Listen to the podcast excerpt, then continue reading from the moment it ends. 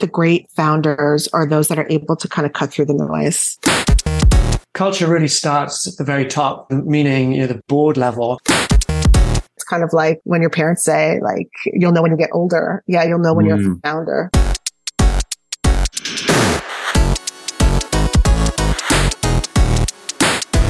Welcome to another episode of Venture Visionaries. Today I'm joined by two remarkable individuals who are at the forefront of revolutionizing how modern leadership, management, and people skills are grown in a digital world. Savina Perez and Tom Griffiths are the co founders of Hone, a live learning platform designed for the contemporary organizational landscape. Now, I'll be honest. I am a big fan of Tom and Savina. So much so that it wasn't long after I first met them that I could call them up asking to become an advisor on their startup.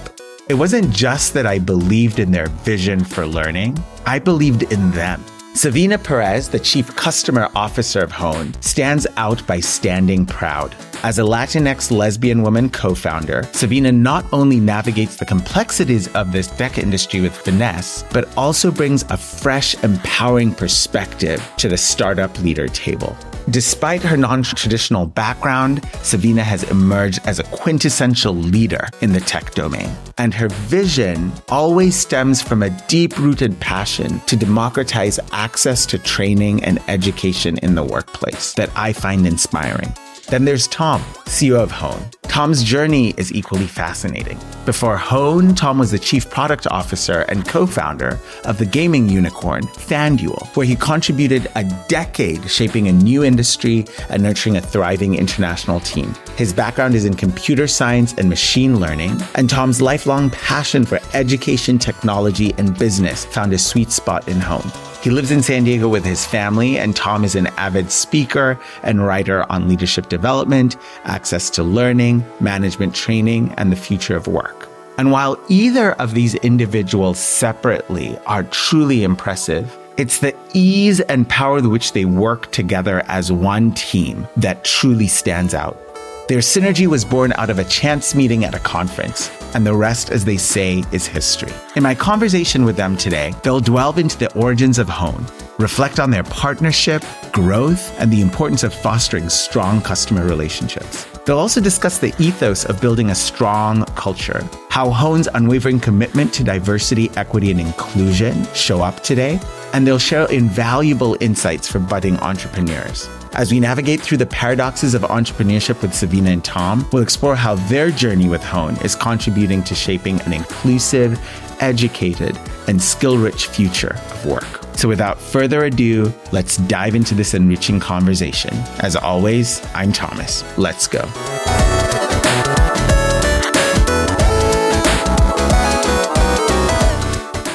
Could one of you share the origin story of Hone and then how your backgrounds led you to disrupt the corporate training industry? I'd started a, a previous company in the gaming space called FanDuel, and we'd grown that through a cycle of hyper growth over a period of you know, six to 10 years. And I just really seen the importance of great power skills or people skills, sometimes called soft skills, and how those were the difference makers for the teams that were succeeding in the good times and that were weathering the storm in the challenging times. And so just felt like we needed better ways to train people on those critical skills, yet didn't see the exact solution we wanted in the market. So I left after a decade to go build that uh, with Hone. I think I'd always personally felt drawn to education because my mom was a public school teacher. And when I was on my PhD program, I really loved teaching. So FanDuel was a great apprenticeship for me to learn how to build a, a great business and product. But uh, Hone feels like the you know the passion and the, the calling for me. For me, Hone is a personal passion. I went from IC to VP in my own career uh, with little access to formalized training or coaching. And if you think about that,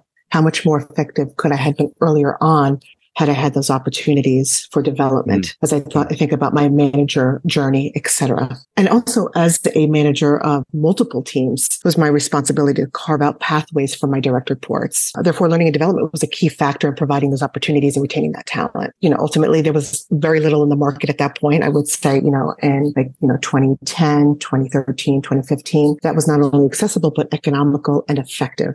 And so I'd like to say that it just came to me immediately overnight that we could build something like this But I think that over the course of time, I was able to understand some of the needs, uh, what would make a great solution to mitigate some of the challenges I, I had personally, but also as I think about developing my teams. And when I was able to meet Tom, uh, he also had a, a, similar vision for a mm. product and we were able to build what we now have in market today.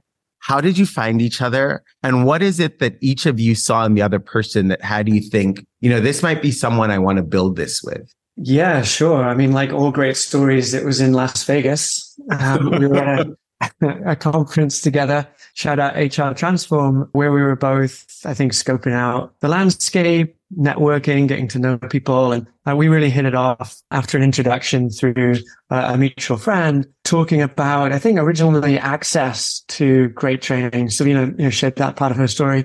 Similarly, for someone, you know, dropping out of grad school and starting companies immediately, I didn't have any formal workplace training. So just the idea that we could get life changing development experiences to more and more people, I think that was just kind of the, the nucleus of what connected us.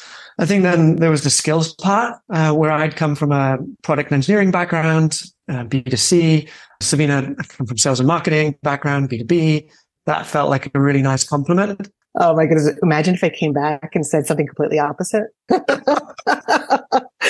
what really drove me or excited me about partnering Tom was his passion around the space. And I mm. think it was something that uh, very early on, you know, we weren't necessarily just talking about a specific product or product features. It was about mm-hmm. impact. What did we want to leave behind? And I know his story from FanDuel and obviously he knows mine as, a, as I led uh, several or growth at several venture backed organizations. I think we were excited about the opportunity to really have true impact uh, with a solution, not just build something that was a widget, a typical SaaS solution, etc. Besides that, what was really exciting to me, just given Tom's success, is the fact that he doesn't bring ego to the table that has been incredible as we think about a partnership, as we think about communication, as our roles continue to evolve, you know, as we grow the organization and we hit the next, the, you know, next milestone, the next milestone. And that's challenging. I mean, I, would like to say that's easy to find in somebody, you know, with entrepreneurs, you know, you have to have a certain gravitas and, you know, a confidence going in because there's a mm. lot, there's a lot to the journey, uh, yeah. uh, but being able to partner with him and, and again, that open communication, our ability to, to listen to one another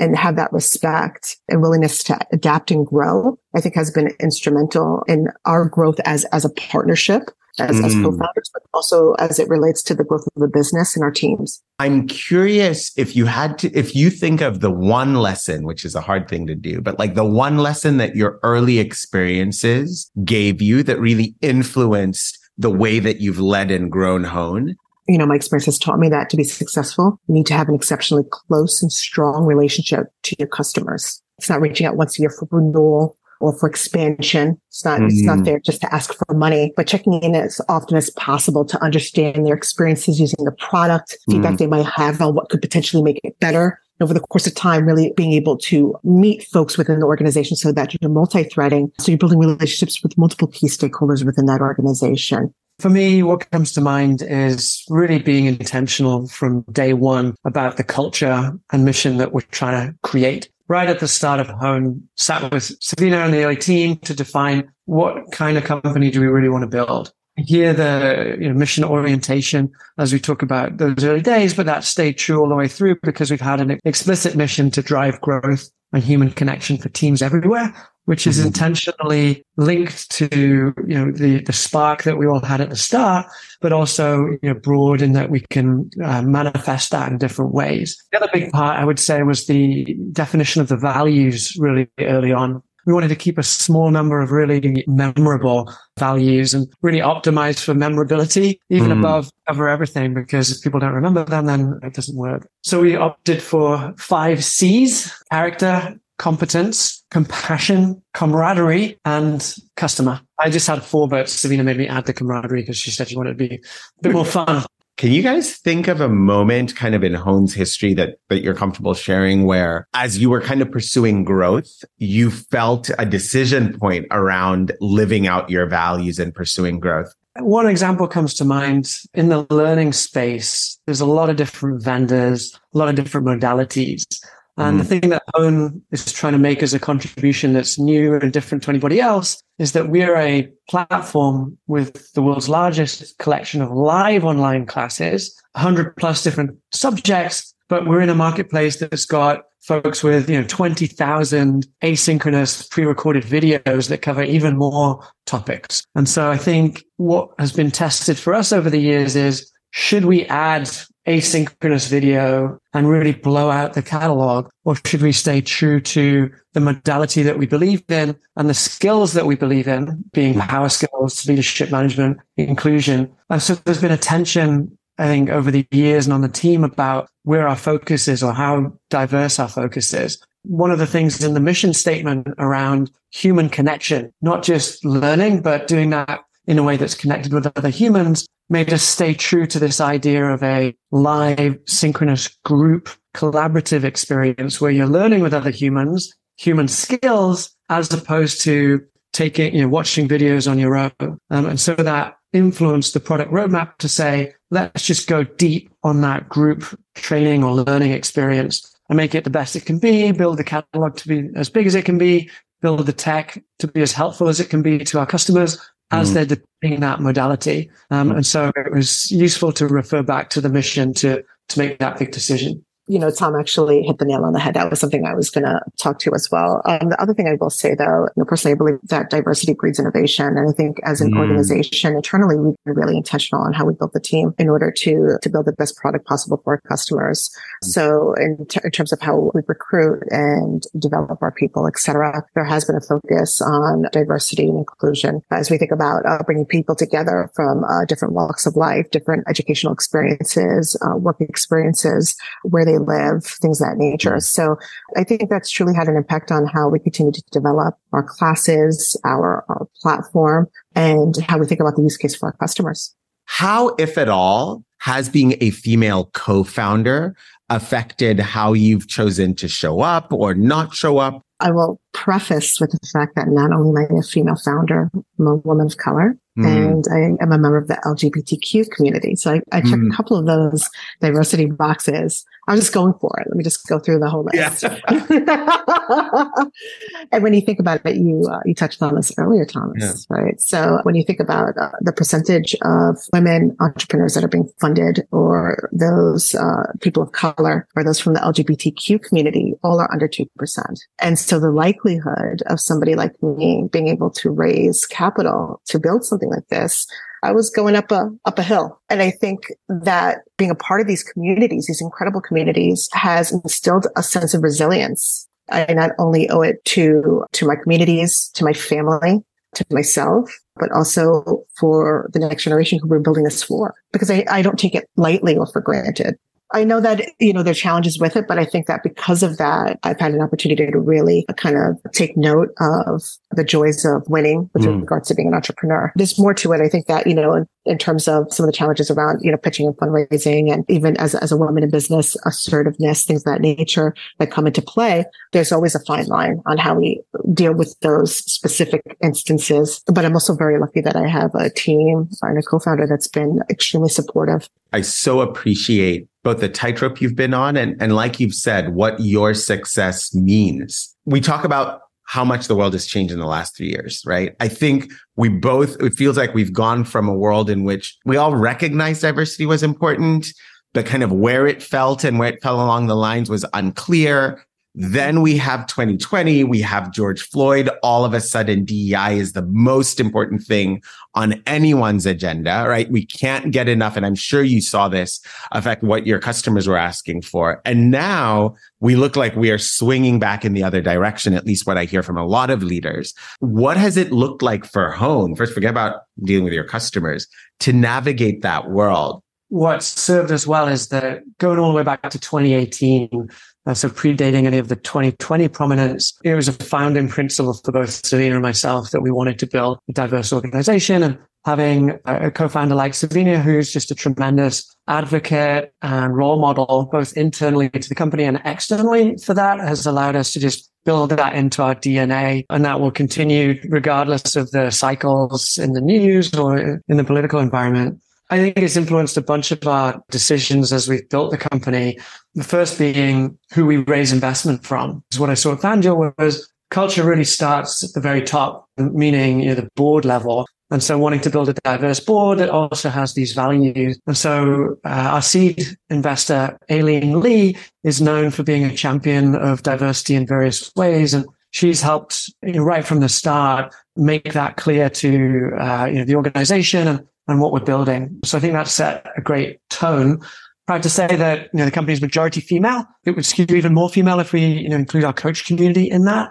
So we feel like on the high level numbers, we're doing well, both on that dimension and others. And I hold myself accountable, hold us as a team accountable to that at the board level, uh, where we report it. I think is important. We've really tried to hire executives that manifest that value as well, opting for folks who've got track records of building diverse teams themselves so that they can do that, particularly in difficult areas of the business like engineering, where it can be hard to build diversity. We have an incredible CTO. He's a veteran himself. He's Canadian. I'm not sure if that counts as a diversity. He's been brilliant at building a really diverse engineering team, which is tremendous. And I would say, like, we definitely feel the pressure, right? As a company that's out in the world trying to help other companies develop their leaders, managers, and posture and inclusion with our DEI classes which have been some of our biggest selling classes over the last few years. And you're right, you know, there has been a wave of interest and to some degree is waning. But what we wanted to do very early on for our content was say, yes, there should be some deep dive dedicated classes to DEI. And we're always going to run those and we're always going to, you know, see need for that. But what's almost more important is to weave the principles of DEI into the core manager training and core power skills training so that it's ever present as it should be in the workplace. And mm. so even if uh, the, the market for dedicated DEI is, is changing, uh, we feel like we've embedded those principles in the other work that we're doing with companies. Um, so that allows it to, to continue. Tom had pulled on the thread that I was going to, and that really is around the fact that even though organizations might not be investing in DEIB specific programs, or there seems to be a waning of that, we certainly as an organization have identified the fact that there's a need for management leadership skill development that incorporates the fundamentals mm. in the essence of DEIB. And that's something that we've been able to weave into all of our programs.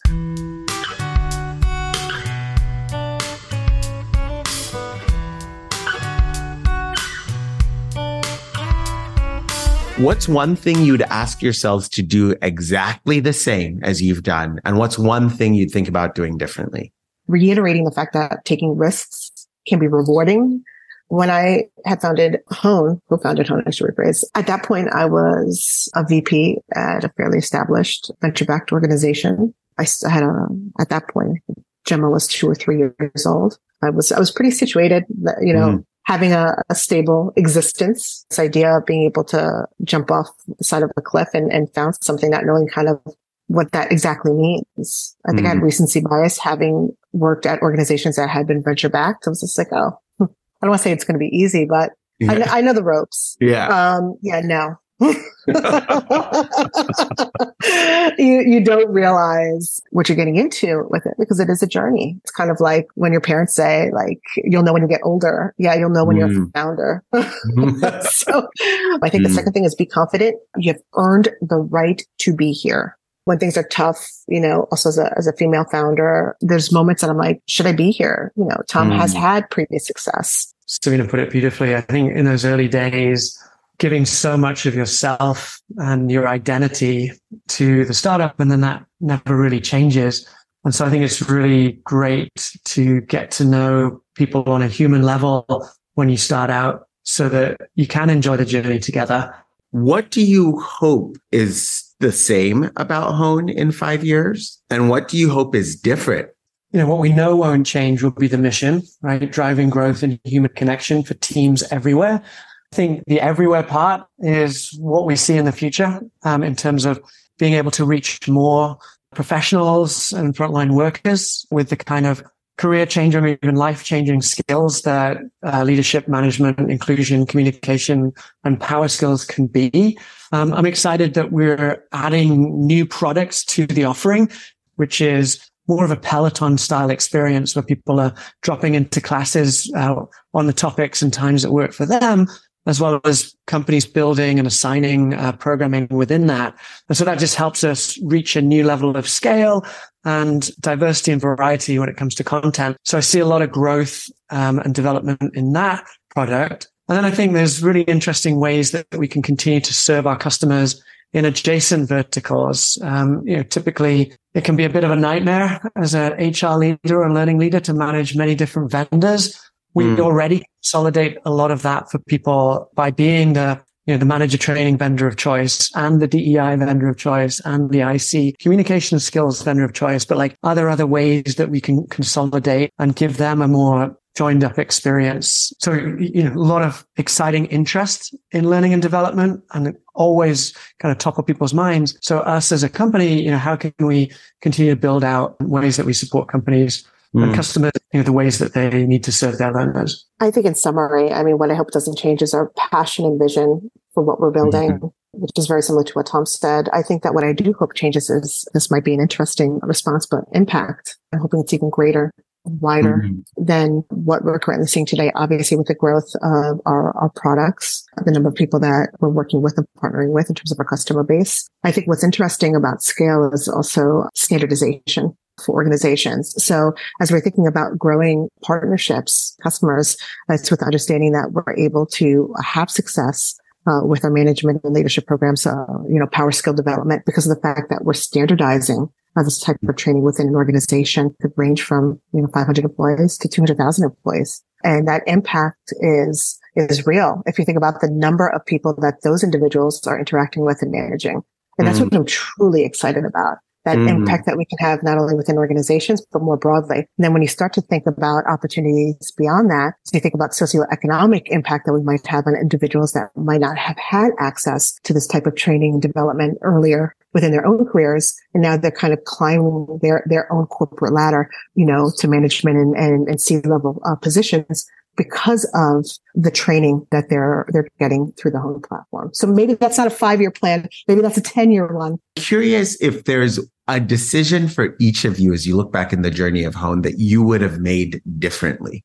It's interesting. You know, we're in a strange market environment right now. You know, there's the contrast with the highs and exuberance of the kind of late 2020, 2021 era and, you know, just the sharpening of pencils and tighter budgets of, you know, late 2022 and 2023. So it's just quite a lot of whiplash, I think, for a lot of startups, particularly selling B2B, particularly selling to venture backed technology companies, which is a you know a chunk of our customer base. And so what we're seeing is that our lower cost product, our membership product, is the fastest growing um, offering that we have right now because it fits those budgets and can actually cover a bunch of use cases for a single subscription. Um, and that product has been with us since 2020. It was actually one of our responses to the turmoil of the um, you know mid 2020. And what we found late 2020 that really ignited our growth through 2021 was combining it with our private programs product as a like a multi-product offering. And because private programs really were the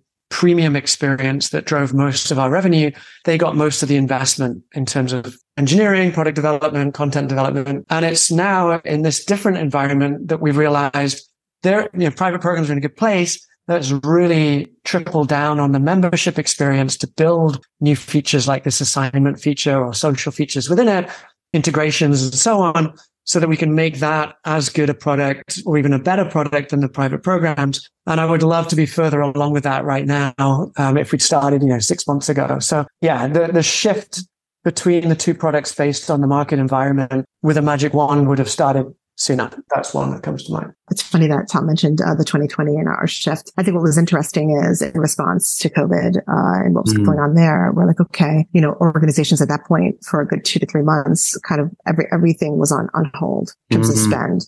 And I think that our focus, uh, I, we, we, uh, I don't want to say we completely pivoted focus, but we certainly invested heavily in uh, a B2C product at that point, uh, during mm. 2020 you know, we had uh, built this product as a B2B business and a platform, but I think that was a learning lesson for us as an organization. What was really great is the fact that we learned quickly. So we put something out there. We were able to see whether or not it was going to work within the market. And then from there, be able to make, uh, or pivot, you know, given those learnings. And I think that's something that from that kind of use case for that, that experience. We've been able to implement those, those lessons learned as, uh, as we continue to grow our business and get the right finger on the pulse with regard to the product and what, where we're investing our time and energy. How do you navigate that inherent paradox for each of you? Yeah. I mean, hindsight's always 2020. Yeah. And you're right. Like going back to this time a year ago or a little longer ago, you know, we, we were coming off the back of 2021, which was like a 10x year on year growth period for us, which was just yeah.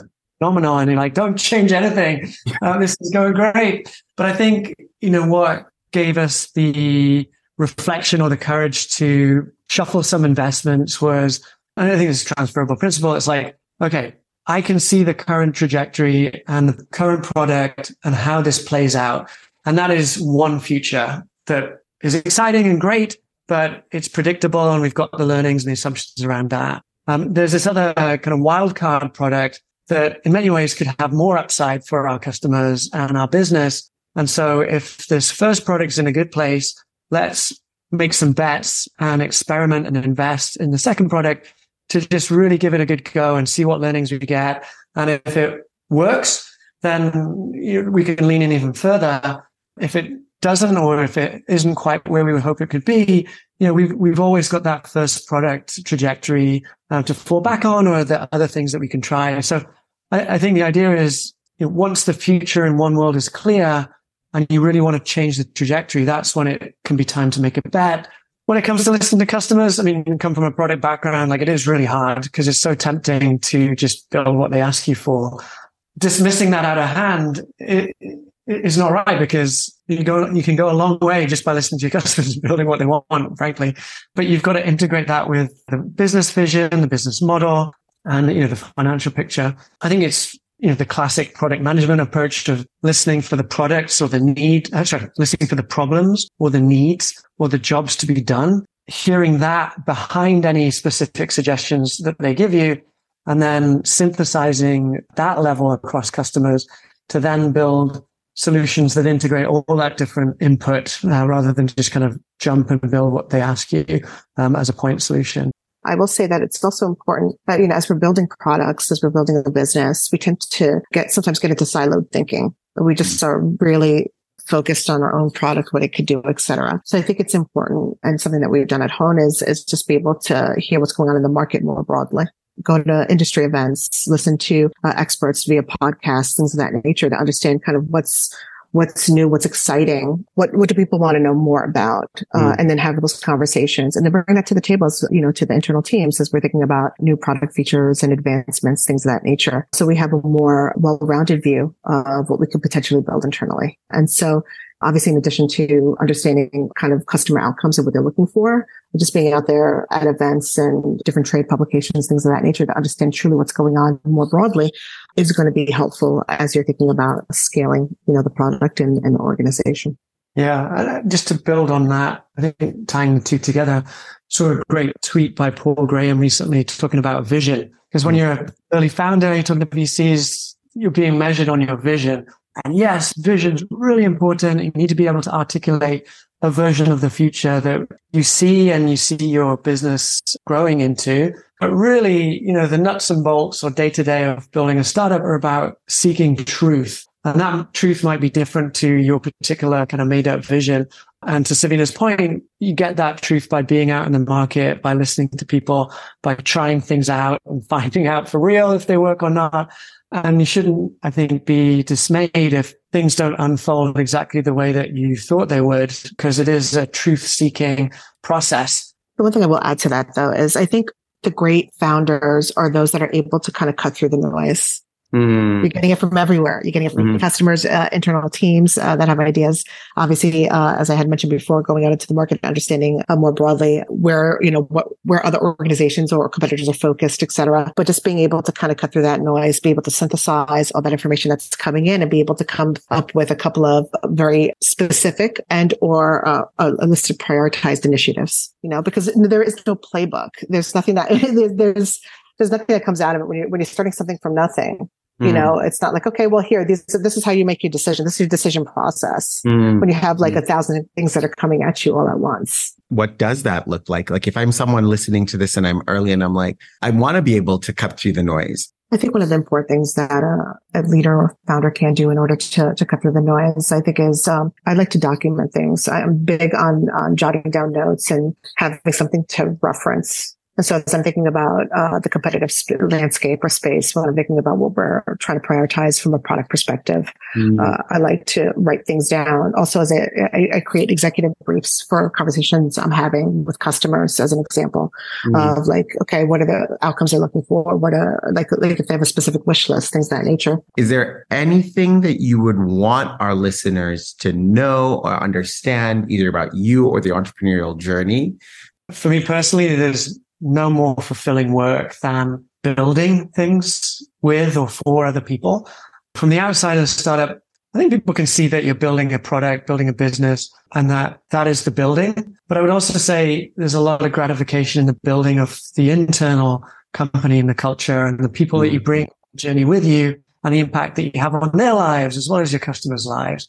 And so if folks are builders, there's just so many different dimensions to building I think focusing on the gratification that building in all those forms brings is a great way to enjoy the journey as you go because you're always adding a brick, uh, you know, brick by brick to what um, you've built, not just focused on a particular outcome. And so that's something that I remind myself of day to day is the, you know, the virtue in building uh, in different ways. And so we would you know, share that with others if that's uh, a helpful thing.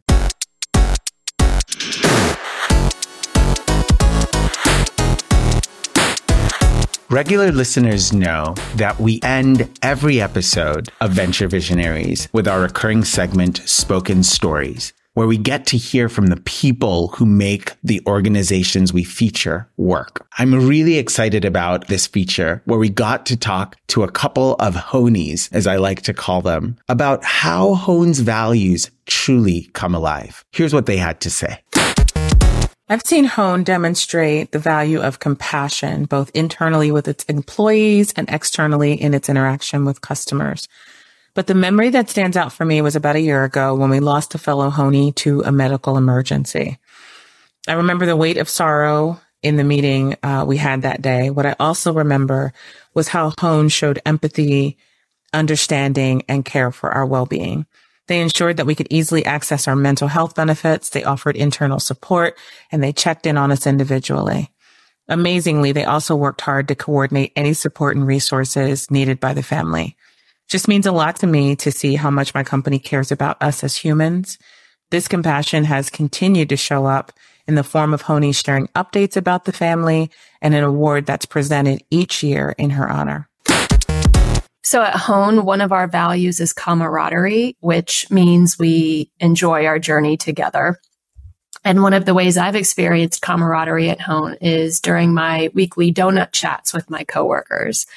For those of you who don't know, Donut is an app that randomly matches you with two other people at your company and schedules a 30 minute Zoom call where the three of you can shoot the breeze about anything that comes up. I've had the most interesting and fun conversations um, through Donut. And in my donut chat today, I had a conversation with two coworkers that was both silly and thought provoking at the same time. It brought a lot of levity to the end of a long week for all of us, um, and made me really appreciate the playfulness that is at the heart of Hone's culture. One of my favorite values here at Hone is camaraderie, which means that we enjoy this journey together. And we started a relatively new tradition that I have loved um, that really helps to build connection uh, across functions and across teammates. It's called Dear Honey, and we integrate it into every all hands.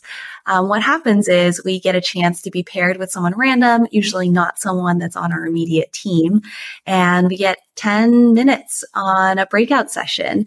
Um, and we have an opportunity to share a recent project that we've been working on. Um, it's a chance to ask for feedback or input on something that we're working on or a challenge that we're facing. Or we can use the time to catch up um, on something at work or something in life. And it's been such a fun way to be able to connect and reconnect with my teammates whom I don't work with on a daily basis. Um, and it's really injected some creative perspectives on projects that I've been working on. I'm inspired and motivated by my colleagues on a daily basis. And I'm so glad that we uh, hold camaraderie in such high regard at Hone. Character and competence are two of the Hone values that I see consistently come to life, particularly through the fact that all of us Honies are able to access all of our membership classes and we're encouraged to take at least one class a month so that we can continue to develop our own skills through the amazing classes that Hone offers. It's something that I've taken advantage of, both kind of our hallmark classes, things on giving feedback, having influence, and then also our master classes on really amazing topics like imposter syndrome or storytelling with data.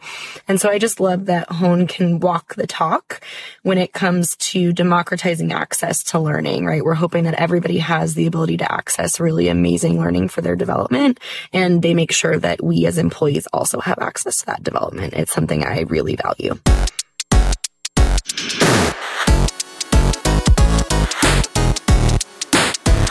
And that's it for this week, dear listener. Thank you as always for the gift of your time. And remember, your life is too short to spend on anyone else's values other than your own. Choose wisely. I'll see you next week. Thomas.